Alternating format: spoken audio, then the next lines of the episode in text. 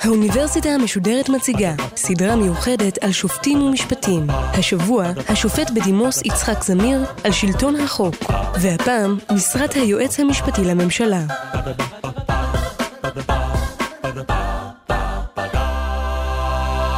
היועץ המשפטי לממשלה הוא מוסד ממלכתי בסדר גודל של משרד ממשלתי, ולא רק אדם מסוים.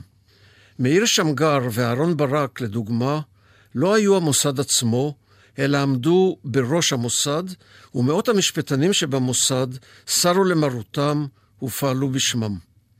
מבחינה זאת, היועץ המשפטי לממשלה דומה למבקר המדינה, שגם אם נוטים לזהותו עם אדם מסוים, למעשה הוא מוסד ממלכתי. המוסד של היועץ המשפטי לממשלה הוא בעל תפקידים רבים מאוד. יותר מ-170 חוקים ותקנות מטילים עליו תפקידים שונים. סקירה של תפקידים אלה מלמדת שהוא הרבה יותר מיועץ משפטי לממשלה. די לציין למשל שהוא כולל את פרקליטות המדינה, המייצגת את המדינה במשפטים פליליים ואחרים בכל בתי המשפט. לכן, כדי לתאר נכונה את תפקידו, יש לומר שהוא לא רק היועץ המשפטי לממשלה, אלא הוא המשפטן הראשי של המדינה, המופקד על כל השירותים המשפטיים של המדינה. לדעתי, ראוי היה לקרוא לו פרקליט המדינה. חשוב להדגיש, לא פרקליט הממשלה, אלא פרקליט המדינה. אם כך, מדוע קוראים לו היועץ המשפטי לממשלה? התשובה היא שהשם נוצר בטעות. השם המקורי ניתן על ידי השלטון הבריטי מיד לאחר כיבוש הארץ במלחמת העולם הראשונה, כשם המוסד המקביל בבריטניה, Attorney General. אך איך לתרגם שם זה לעברית? בהיעדר תרגום טוב יותר, קראו לו בשם היועץ המשפטי. אך היה זה תרגום מוטעה, שכן מלכתחילה הוא היה יותר מאשר יועץ משפטי. לדוגמה, הוא היה ממונה גם על התביעה הפלילית. אך הטעות הכתה שורש, והשם לא שונה עד היום. היועץ המשפטי לממשלה משלם את מחיר הטעות עד היום. משום שלא פעם מותחים עליו ביקורת על כך שהוא חורג מתפקיד היועץ המשפטי. אך זאת טענת סרק, המתבססת על טעות היסטורית בתרגות השם. שכן חוקים רבים מבהירים שהתפקיד רחב הרבה יותר. מהו איפה תפקיד זה? היועץ המשפטי לממשלה ממלא שני תפקידים עיקריים. בתפקיד הראשון הוא משרת את הממשלה, ואילו בתפקיד השני הוא מפקח על הממשלה. בתפקיד הראשון הוא מופקד על כל השירותים המשפטיים שהממשלה, ליתר דיוק המדינה, נזקקת להם. שירותים אלה כוללים ייעוץ משפטי לכל גורמי הממשלה ולמוסדות ממלכתיים אחרים. ייצוג המדינה בכל בתי המשפט ובתי הדין בעניינים פליליים, אזרחיים ומנהליים. ניסוח חוקים ותקנות. הכנת מסמכים משפטיים כמו חוזים ומכרזים. התערבות במשפטים שהמדינה איננה צד בהם, למשל סכסוך בין שתי חברות עסקיות, כדי להציג לפני בית המשפט את האינטרס הציבורי, ועוד. בתפקיד זה היועץ המשפטי לממשלה אמור לסייע בידי הממשלה ומוסדות ממלכתיים אחרים להפעיל את סמכויותיהם כדי להגשים את מדיניותם. התפקיד הראשי הוא של הממשלה, המקבלת החלטות וקובעת מדיניות, ואילו היועץ המשפטי לממשלה ממלא רק תפקיד משני של עזר כנגדה. למשל, אם הממשלה מבקשת לקדם את פיתוח שדות הגז באמצעות מתווה מוסכם עם הבעלים של מאגר הגז, תפקידו של היועץ המשפטי לממשלה הוא לתת לממשלה את כל השירותים המשפטיים הנדרשים כדי לקדם את המתווה. ואם יש צורך בכך, גם לייצג אותה כאשר שאלת החוקיות של המתווה מתעוררת בבית המשפט. במילוי תפקיד זה, היועץ המשפטי לממשלה דומה לעורך דין של גוף פרטי, למשל בנק, חברה מסחרית או מפעל תעשייה. אך תפקיד זה כרוך בתפקיד השני של היועץ המשפטי לממשלה, שבו הוא מפקח על הממשלה ועל מוסדות ממלכתיים אחרים. הוא איננו מפקח על המדיניות שלהם, ואף לא על התבונה או היעילות של החלטותיהם, אלא רק על חוקיות ההחלטות. כלומר, שלא יחרגו מגבולות הסמכות שהחוק מקנה להם. הוא מתמנה לתפקיד זה מטעם הציבור, ובמילוי תפקיד זה הוא חייב דין וחשבון לציבור. זהו תפקיד של שומר סף על שלטון החוק או על חוקיות השלטון. כשומר סף הוא ממלא תפקיד ראשי, ולצורך מילוי התפקיד מוקנית לו עצמאות מקצועית כלפי הממשלה. שני התפקידים של היועץ המשפטי לממשלה משולבים זה בזה בכל עניין שבו הוא מטפל. באותו עניין עצמו, הוא גם משרת את הממשלה והוא גם מפקח על הממשלה. למשל, כאשר הוא מתבקש לסייע בידי הממשלה לקדם את מתווה הגז, הוא חייב לתת לה את כל השירותים המשפטיים הנדרשים, ויחד עם זאת, להקפיד שהמתווה לא יהיה מנוגד לחוק. לדוגמה, שהמתווה לא ישלול מן הכנסת את האפשרות לחוקק בעתיד חוק שישנה את מתווה הגז. הפיקוח המשפטי על הממשלה חיוני בכל חברה דמוקרטית. כידוע, כוח נוטה להשחית, ולממשלה יש כוח עצום. שימוש לרעה בכוח זה הוא לא רק הפרת המנדט שהעם נתן לממשלה, אלא הוא גם מסכן את זכויות האדם ומאיים על המשטר הדמוקרטי. שומרי הסף נדרשים כדי למנוע שימוש לרעה בכוח השלטון. היועץ המשפטי לממשלה הוא שומר סף בתחום המשפט. אך גם בתחום זה אין הוא שומר סף יחיד. נוסף אליו, ובעצם מעליו, ניצב בית המשפט, ובעיקר בג"ץ. בית המשפט הוא שומר סף חיוני ויעיל, אך יש לו תפקיד מוגבל, שכן הוא דן אך ורק בעניינים המובאים לפניו, ובפועל אלה הם עניינים מעטים מתוך מספר עצום של עניינים. לכן נדרש שומר סף נוסף שיפקח על הפעילות השוטפת של הממשלה. תפקיד זה מוטל על היועץ המשפטי לממשלה, ובמילוי התפקיד הוא נעזר גם ביועצים המשפטיים של משרדי הממשלה. בהתאם לכך ניתן לומר כי היועץ המשפטי לממשלה הוא קו הגנה ראשון על שלטון החוק, ואילו בית המשפט הוא קו הגנה שני, שתפקידו לבלום החלטות בלתי חוקיות שהצליחו לעבור את קו ההגנה הראשון.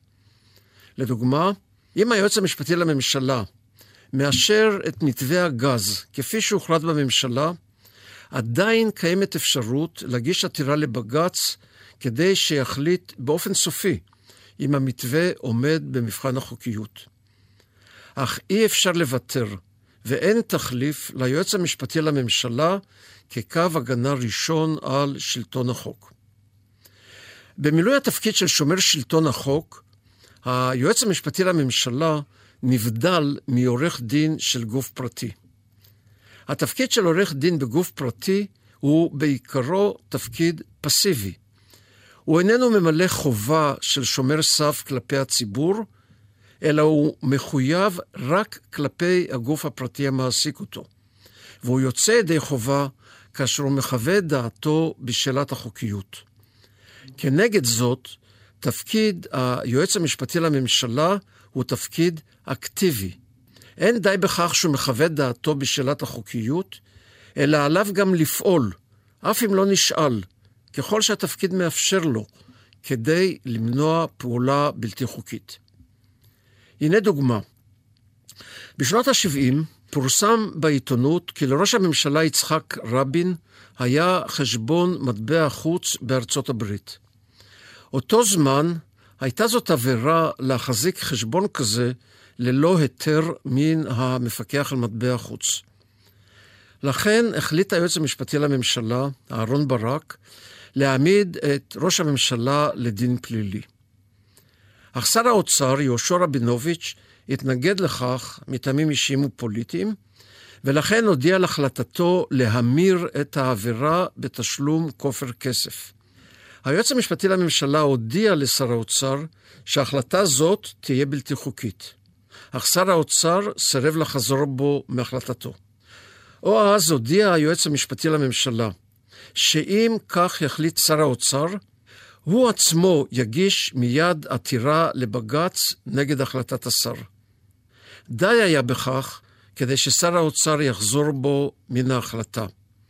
בכך מילא היועץ המשפטי לממשלה באופן ראוי ויעיל את תפקידו כשומר סף על שלטון החוק.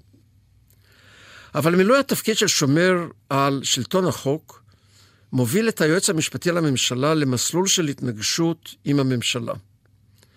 בדרך כלל הממשלה וכל שר בממשלה רגילים לפעול באמצעות החלטות והוראות, ועובדי המדינה מחויבים לציית להן. היועץ המשפטי לממשלה אף הוא עובד המדינה. האם אף על פי כן הוא פטור, להבדיל מעובדי מדינה אחרים, מחובת הציות לממשלה? מה הדין, למשל, כאשר היועץ המשפטי לממשלה רואה לנכון לפתוח חקירה פלילית נגד אדם מסוים, ואילו הממשלה מתנגדת לכך בכל תוקף. אם משום שהחקירה תפגע באדם שהיא רוצה בעיקרו, ואם משום שהחקירה תפגע, לטענת הממשלה, באינטרס ציבורי. שאלה זאת התעוררה באופן חריף מיד לאחר הקמת המדינה. מעשה שהיה כך היה. ביולי 1948, בעיצומה של מלחמת העצמאות, חשד המודיעין הצבאי באחד מקציני הצבא, סרן טוביאנסקי, שהוא מרגל לטובת ירדן. על יסוד הוראה של ראש המודיעין, איסר בארי, טוביאנסקי נעצר, בלי שידע על מה ולמה, הובל מיד למקום מרוחק ומבודד, והועמד לדין לפני בית דין שדה שהורכב בו במקום. לא היה כתב אישום ולא היה לו סנגור. לא נכתב פרוטוקול ולא ניתן פסק דין. בית הדין הודיע לטוביאנסקי במה הוא נאשם, ועל אף ההכחשה הנמרצת שלו, הרשיע אותו, ובלי שניתנה לו אפשרות לערער על גזר הדין, הוא עמד מיד לפני כיתת חיילים ונורה למוות. לא עבר זמן רב, ונתברר באופן ודאי כי המודיעין טעה בגדול, וכי סרן טוביאנסקי היה חף מפשע. ההוצאה להורג הייתה עיוות דין נורא, בלתי חוקית בעליל, כמוה כרצח.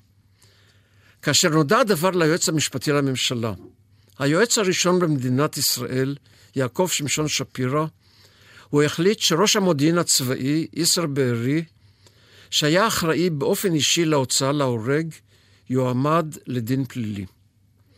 אך ראש הממשלה דוד בן גוריון ועמו שרי הממשלה החליטו כי את ראש המודיעין הצבאי, שכולם רחשו לו הערכה רבה, אין מעמידים לדין פלילי.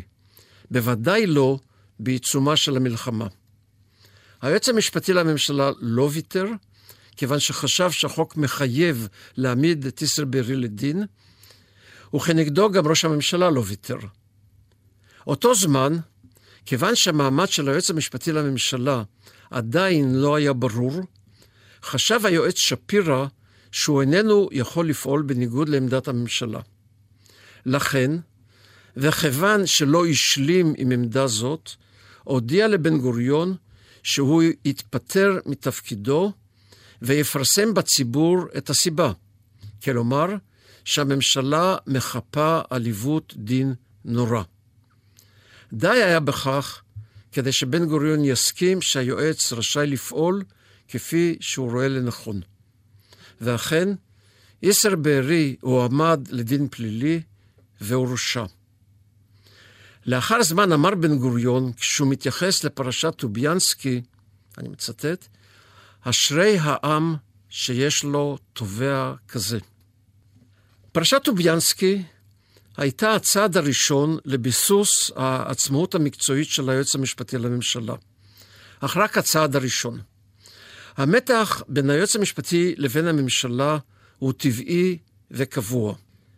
כפי שאחד היועצים המשפטיים אמר, אם הממשלה אוהבת את היועץ המשפטי, הרי זו הוכחה שהוא איננו ממלא את תפקידו כראוי. מפעם לפעם המתח מתלהט ומתפרץ, בייחוד כאשר היועץ המשפטי מקבל החלטה שפוגעת בממשלה או באחד השרים. כך קרה לדוגמה בשנת 1962, כאשר שר המשפטים דוב יוסף דרש מן היועץ המשפטי לממשלה גדעון האוזנר שיעמיד אדם מסוים לדין פלילי.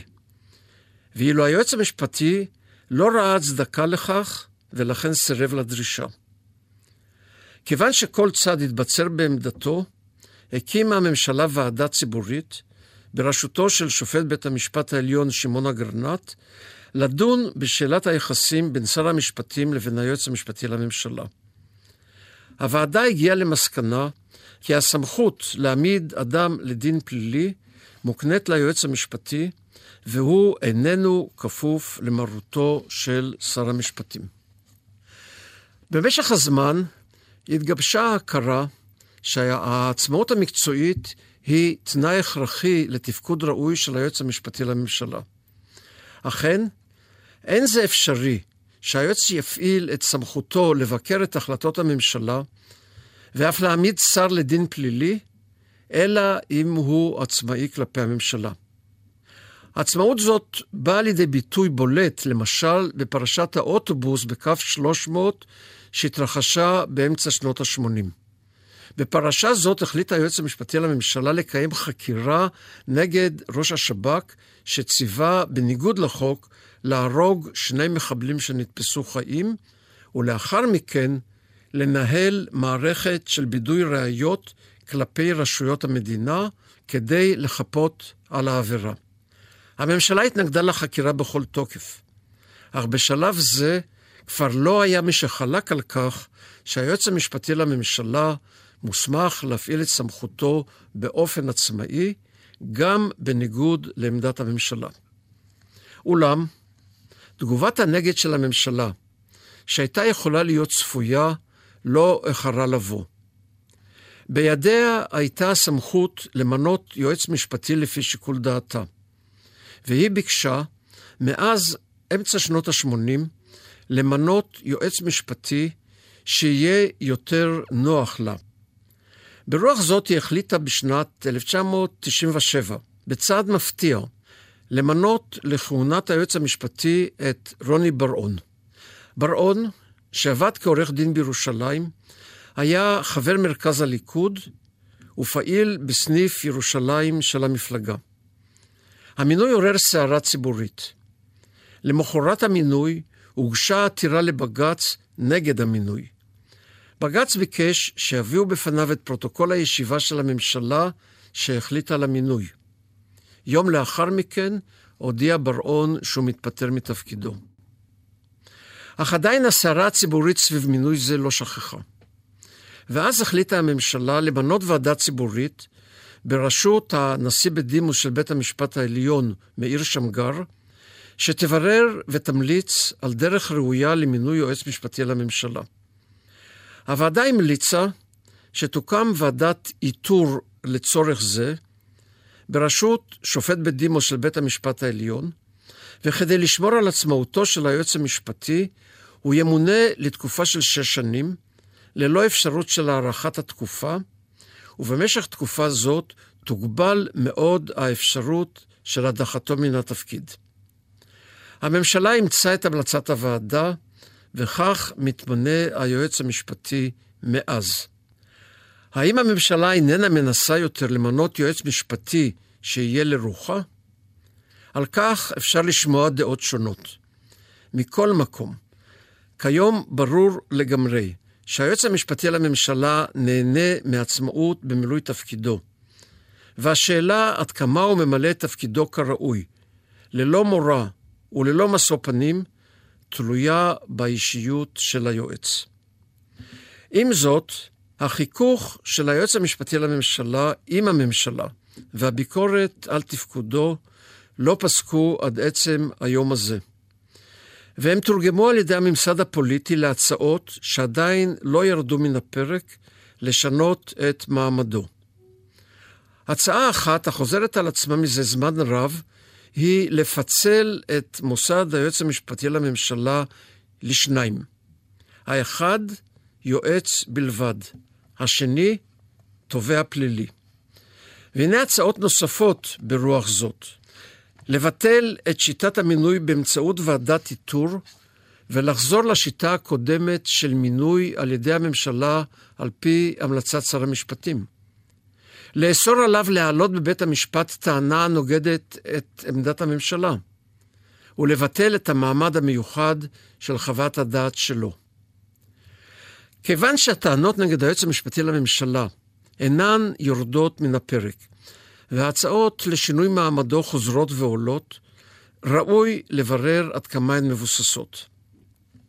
אחת הטענות אומרת שמשרת היועץ המשפטי לממשלה מטילה משימה כבדה וקשה כל כך, עד שאדם אחד איננו יכול לשאת בה, ולכן ראוי לפצל אותה לשניים. אולם, אף כי המשרה באמת כבדה וקשה, היא איננה כבדה או קשה יותר מזאת של ראש הממשלה, שר האוצר, הרמטכ"ל, המפכ"ל ומשרות נוספות. האם מישהו ממליץ לפצל את משרת ראש הממשלה? אכן, אף אחד מאלה שכיהנו במשרת היועץ המשפטי לממשלה איננו מסכים עם טענה זאת. טענה דומה בזכות הפיצול היא שאדם אחד איננו יכול להיות מומחה בכל תחומי המשפט שעליהם מופקד היועץ המשפטי לממשלה. אכן, נכון. אך זה המצב גם במוסדות אחרים, בתחומים אחרים. למשל, רמטכ"ל שבא מכוחות היבשה איננו מומחה בענייני חיל האוויר וחיל הים. ומנהל בית חולים איננו מומחה בכל ענפי הרפואה. כל אחד מהם, וכך גם היועץ המשפטי לממשלה, פועל בדרך של ביזור סמכויות וסיוע מומחים בתחומים שונים. לא צריך ולא יכול להיות אחרת. עוד טענה התומכת בפיצול המוסד היא שאין מדינה בעולם שבה, כמו בישראל, אדם אחד אחראי הן לייעוץ המשפטי לממשלה והן לתביעה הפלילית. הטענה זאת מוטעית ומטעה. בעצם, ההפך הוא הנכון. כמעט בכל המדינות, אדם אחד אחראי לשני תפקידים אלה. אדם זה הוא שר המשפטים. ההבדל בין ישראל לבין מדינות אחרות הוא שבישראל מי שאחראי לתפקידים אלה, ובכלל זה לשמירה על שלטון החוק על ידי הממשלה, איננו פוליטיקאי, בשר מבשרה של הממשלה, אלא איש מקצוע עצמאי. המצב הקיים בישראל טוב הרבה יותר, והוא זוכה להערכה ואף לקנאה מצד אנשי משפט במדינות אחרות. אפשר לומר כי בעניין זה מציון תצא תורה. גם ועדת שמגר, אשר שלושה מחבריה כיהנו במשרד שר המשפטים, המליצה להשאיר את המצב הקיים בישראל כפי שהוא. ביקורת נוספת במישור אחר טוענת כי היועץ המשפטי לממשלה, שאמור רק לייעץ, נטל לעצמו סמכות שהחוק לא הקנה לו לתת הוראות לממשלה, לעשות כך ולא לעשות אחרת. אך גם טענה זאת חוטאת לאמת.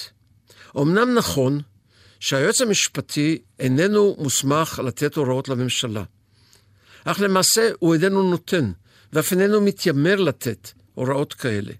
הוא מוסמך רק לחוות את דעתו בשאלה משפטית, ובכלל זה לומר לממשלה מה החוק מרשה ומה החוק אוסר במקרה מסוים. אמנם נכון הדבר שמבחינת הממשלה חוות הדעת של היועץ המשפטי לממשלה היא חוות הדעת המוסמכת. ולכן, גם אם קיימים חילוקי דעות בשאלה משפטית בקרב הממשלה, או אף בקרב משפטנים מחוץ לממשלה, חוות הדעת של היועץ המשפטי לממשלה נחשבת חוות הדעת הנכונה, אלא אם בית המשפט יפסוק אחרת. אף זהו מצב הכרחי, כיוון שההכרח הוא, כמו בכל עניין, שיהיה מי שיכריע בחילוקי דעות. שהרי אחרת, אם כל משרד ממשלתי יורשה לאמץ לו פירוש משלו, החוק יאבד כל ודאות ויציבות. במסגרת הממשלה אין מי שכשיר יותר להכריע במחלוקת משפטית מאשר היועץ המשפטי לממשלה. נכון הדבר שבדרך כלל הממשלה פועלת על פי חוות הדעת של היועץ המשפטי לממשלה, אך לא משום שזאת הוראה שלו, אלא בגלל שתי סיבות אחרות. ראשית, משום שממשלה בחברה דמוקרטית אמורה לפעול אך ורק על פי החוק, ובכך לשמש דוגמה לכל הציבור. שנית, משום שפעולה בניגוד לחוות הדעת של היועץ המשפטי לממשלה, עלולה להטיל על הממשלה או על שר בממשלה אחריות, גם ציבורית וגם אישית, על התוצאות של פעולה בלתי חוקית. יחד עם זאת, אם הממשלה או שר נחרצים בדעתם ומוכנים ליטול אחריות אישית לתוצאות של פעולה בניגוד לחוות הדעת של היועץ המשפטי לממשלה, הם יכולים לעשות זאת. לאחרונה, לדוגמה, החליטה הממשלה לקדם הצעת חוק שמאפשרת להפקיע את השימוש בקרקע פרטית ביהודה ושומרון לצורך התנחלות של ישראלים. אף שהיועץ המשפטי לממשלה הודיע כי זאת הצעה בלתי חוקית והוא לא יוכל להגן עליה בבג"ץ. אף על פי כן ההצעה קודמה, והחוק, שקוראים לו חוק ההסדרה, נתקבל. כצפוי, הוגשה לבג"ץ עתירה נגד החוק. היועץ המשפטי לממשלה אפשר לממשלה להציג את עמדתה בבית המשפט באמצעות עורך דין פרטי לפי בחירתה, והעתירה ממתינה להכרעת בג"ץ. הגיע הזמן לסכם. לדעתי, הניסיון המצטבר בישראל מלמד שמוסד היועץ המשפטי לממשלה מתפקד באופן ראוי. אף שאפשר לחלוק על החלטה שלו, זאת או אחרת, באופן כללי הוא ראוי להערכה רבה על התרומה החשובה שהעלה לעיקרון של שלטון החוק בישראל, לשמירת הסדר והביטחון במדינה, להגנה על זכויות האדם ולמאבק נחוש בשחיתות השלטונית. כל אלה שכיהנו במשרת היועץ המשפטי לממשלה, ועימם אלה המטיבים להכיר מוסד זה, משוכנעים שאסור לתת יד להצעה לפצל את המוסד, או להצעות אחרות שעלולות להחליש אותו במאבקו על שלטון החוק.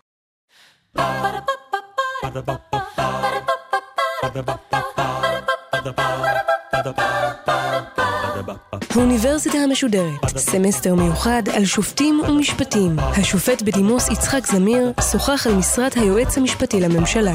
מפיקה ועורכת לשידור, הלל צרור. עורך הסדרה, ליאור פרידמן. האוניברסיטה המשודרת, בכל זמן שתרצו, באתר וביישומון גלי צה"ל, וגם בדף הפייסבוק של האוניברסיטה המשודרת.